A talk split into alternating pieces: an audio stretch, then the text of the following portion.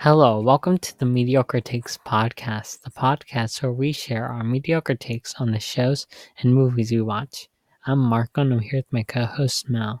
How are you doing, Mal? My cat snores, but her snores sound like a child taking loud, shallow breaths. And it's like the creepiest thing to hear first thing in the morning when I'm just waking up. That sounds really spooky. It is. Oh my god. Perfect for Halloween. Speaking of Halloween, today we are talking about a movie called Halloween. This is the 1978 version, the original. And I did not like this movie that much, which Mal foresaw. Mal said you probably won't like it, and I was like, okay, then I definitely won't like it. And then I watched it, and I was like, this was not for me. Like the girls who get it get it, and the girls who don't don't. And I'm the one who doesn't. Well, just consider this payback. Okay, that's fair. We're also gonna watch that one Megan movie. Um, I'm not excited for that. You have like a year to prepare yourself. It's fine.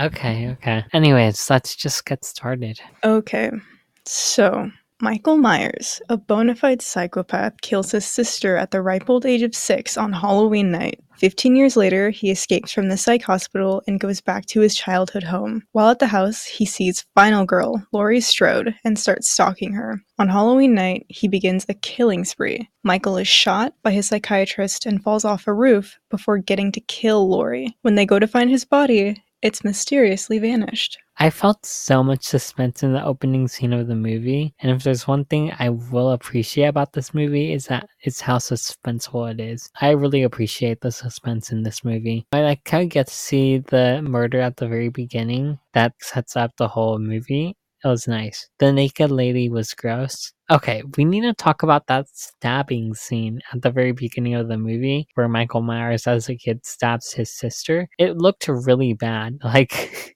it looked so bad. I, I get that this had a low budget, but it looked so bad. Like, when he stabbed the girl, you could only see the knife and it was in a really bad position.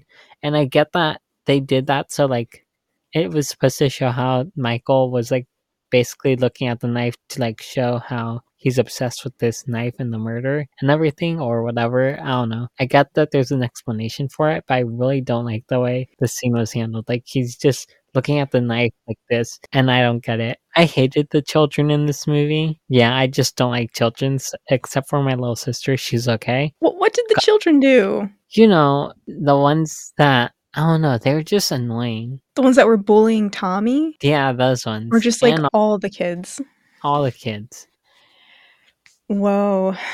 Okay. I just don't like children, okay? Understandable. Very understandable. Relatable, actually. Honestly, I got kind of bored of this movie after 30 minutes because nothing was happening. Oh, I saw the death of the main character's friends coming like right from the very beginning.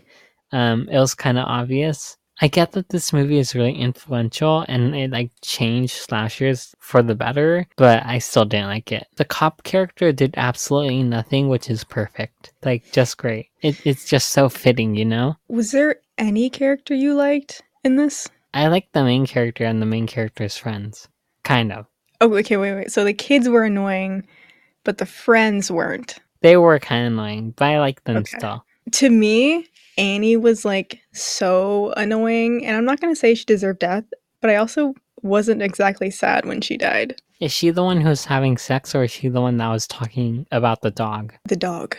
Yeah. Stupid dog. I don't know, that's what she sounded like. Exactly, she was annoying. Okay, so I kind of changed my mind after I, I listened to the music a bit more, but I did not like the music motif that was in this movie. It got kind of overdone. I like motifs in movies and TV shows and all that jazz, but it felt like every five minutes we were getting that do do do do do do do. You know, Yes. it, it felt overdone. I will appreciate that this movie was made with such a low budget and ended up being somewhat decent. Also, I realized the killer ate the dog like a little while after I finished watching the movie. That was strange because they never outright say that he ate the dog. But they say he must have gotten hungry, and then the the cop says it could have been a squirrel, and I was so confused by that. Um, I was like, "What do you mean he got hungry or whatever?" But yeah, it was it was strange. I had no idea they killed the dog.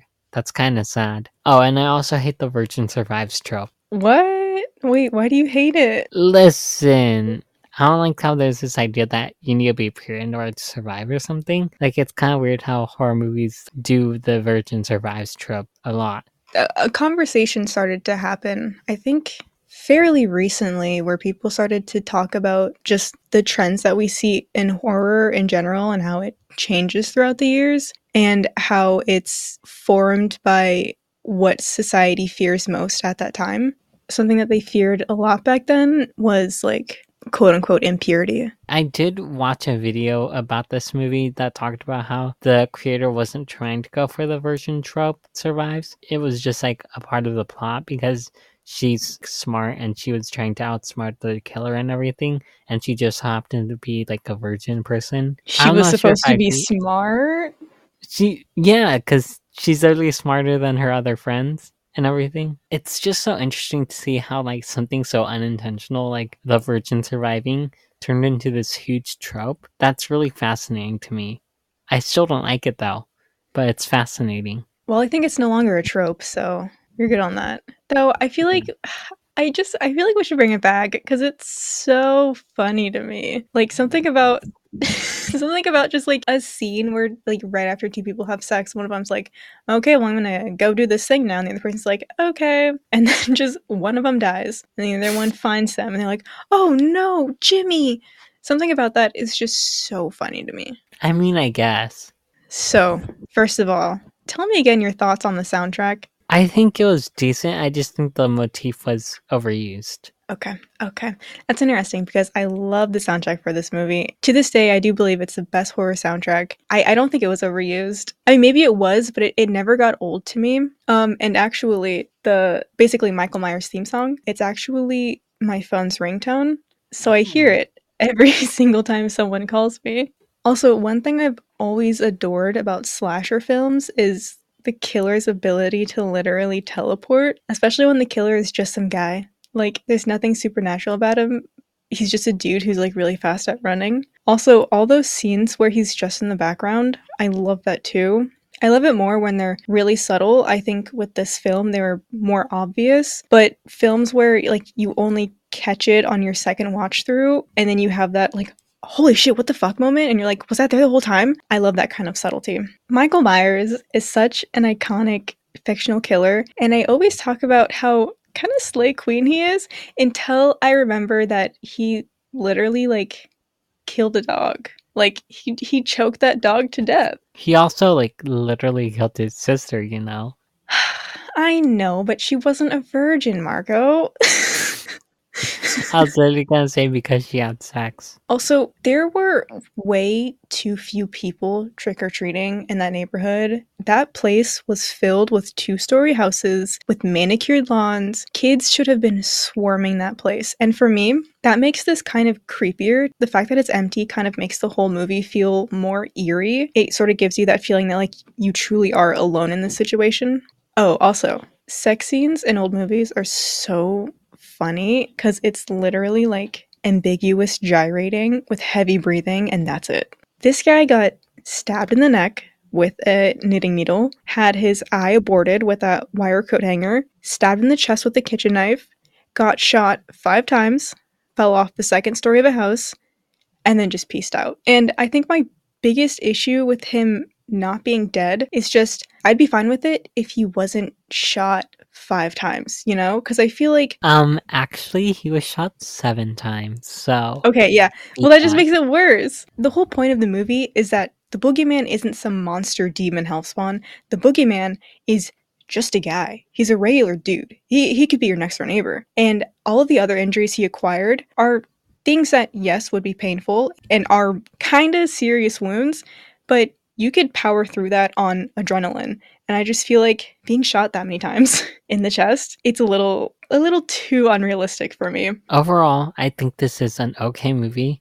I appreciate it for what it was, but that still means I like do not like it. I don't think horror is my thing, and I don't think slashers are my thing. I I just don't understand why Mal made me watch this. Uh, I'm kidding. I'm kidding. I understand. You like? Do you like it? I appreciate certain aspects of it. What would I rate it? Okay, well, what would I rate it five years ago? Probably like a nine and a half. What would I rate it now? A six and a half.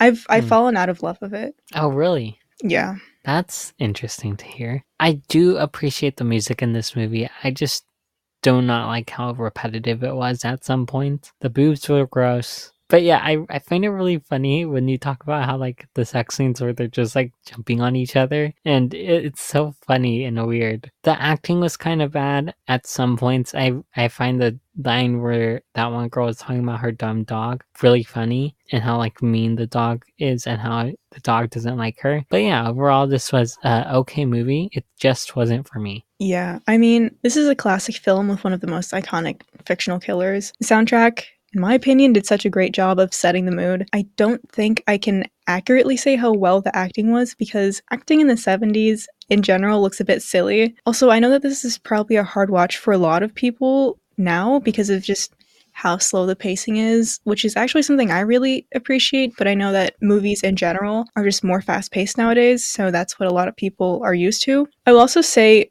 yeah, my love for this movie has decreased more and more, especially now after finding out that Jamie Lee Curtis, the actor for Laurie, uh, is kind of a weirdo and loves ethnic cleansing. Uh, I just want to say, like, we obviously don't support like genocide and ethnic cleansing. You know that one meme where like that one lady says 9-11 is bad and then everyone claps? That's how I feel whenever I have to say genocide or like ethnic cleansing is bad. It just seems like we don't condemn ethnic cleansing and genocide that much nowadays. So sad. People don't think as much as they used to, I guess. Well, actually, I feel like people think more than they used to, actually, now that I think about it. Just, no, they don't. just Finding out the moral compass of celebrities is both a blessing and a curse. Well, hear ye, hear ye, listeners. The Halloween special has come to an end, so now we must move on to a little segment that I like to call the Mediocre Minute. This is a tiny little micro moment where me and Marco recommend books, comics, music, games, and more for all of you to consume in the safety of your home while throwing out all of the Reese's candy you acquired. Watch out, the worms will get you. Reese's are actually good though. Marco, there are worms in them. What? Marco, look it up. Look it up. Reese's worms. Okay. There are worms in them. They're literally having an infestation. Do you see the worms? What the fuck? I can't eat those anymore now. what? How did you not know that? Since when? Since like I think it was like, like a like a month ago or something. Really? Yeah. Oh my god. And I don't think they're doing I anything love about it. I don't think I don't think they've recalled them. They're That's just wild. wriggling around in there. anyway, today I will be recommending the comic Shock Shop by Cullen Byrne. I haven't finished it. I've kind of just started it, but it's I think in general a really interesting comic book. You're getting two stories. Both of them have really interesting plots, and I think the monsters in both of the comics are very gross, but also really interesting. This is a very gore heavy comic, and the monsters are very detailed. So, content warning for that. It is kind of a quick read, but yeah, that's my recommendation. Marco, what is your recommendation? My recommendation is a short story called Recitatif by Toni Morrison. I think that's how you pronounce it. This is a short story about a black woman and a white woman and how their two families collide. Basically, you don't know which race each family is, and you have to find out what the race of the two main characters are, or that's the point of the story. And it's basically about how like race doesn't really matter, I guess. Um, it's a really interesting story, and I really love it. It's really good. I never found out which person is which, and it, I don't think it really matters which person is which. I think just like the moral really matters when it comes to the end of the day. It's a really amazing story. Toni Morrison is an amazing writer. I do not get her books most of the time, but when I do, it's amazing. And yeah, that's why I recommend. Anyways, you guys, that's our thoughts on Halloween 1978. If you want to send us a voice message on Spotify for podcasters, there'll be a link in the description to do so. We also have an Instagram, Twitter, TikTok, and threads, which are at MidTakesPod. And that's everything. So goodbye. Slay. Slay. It's loading. Stop recording.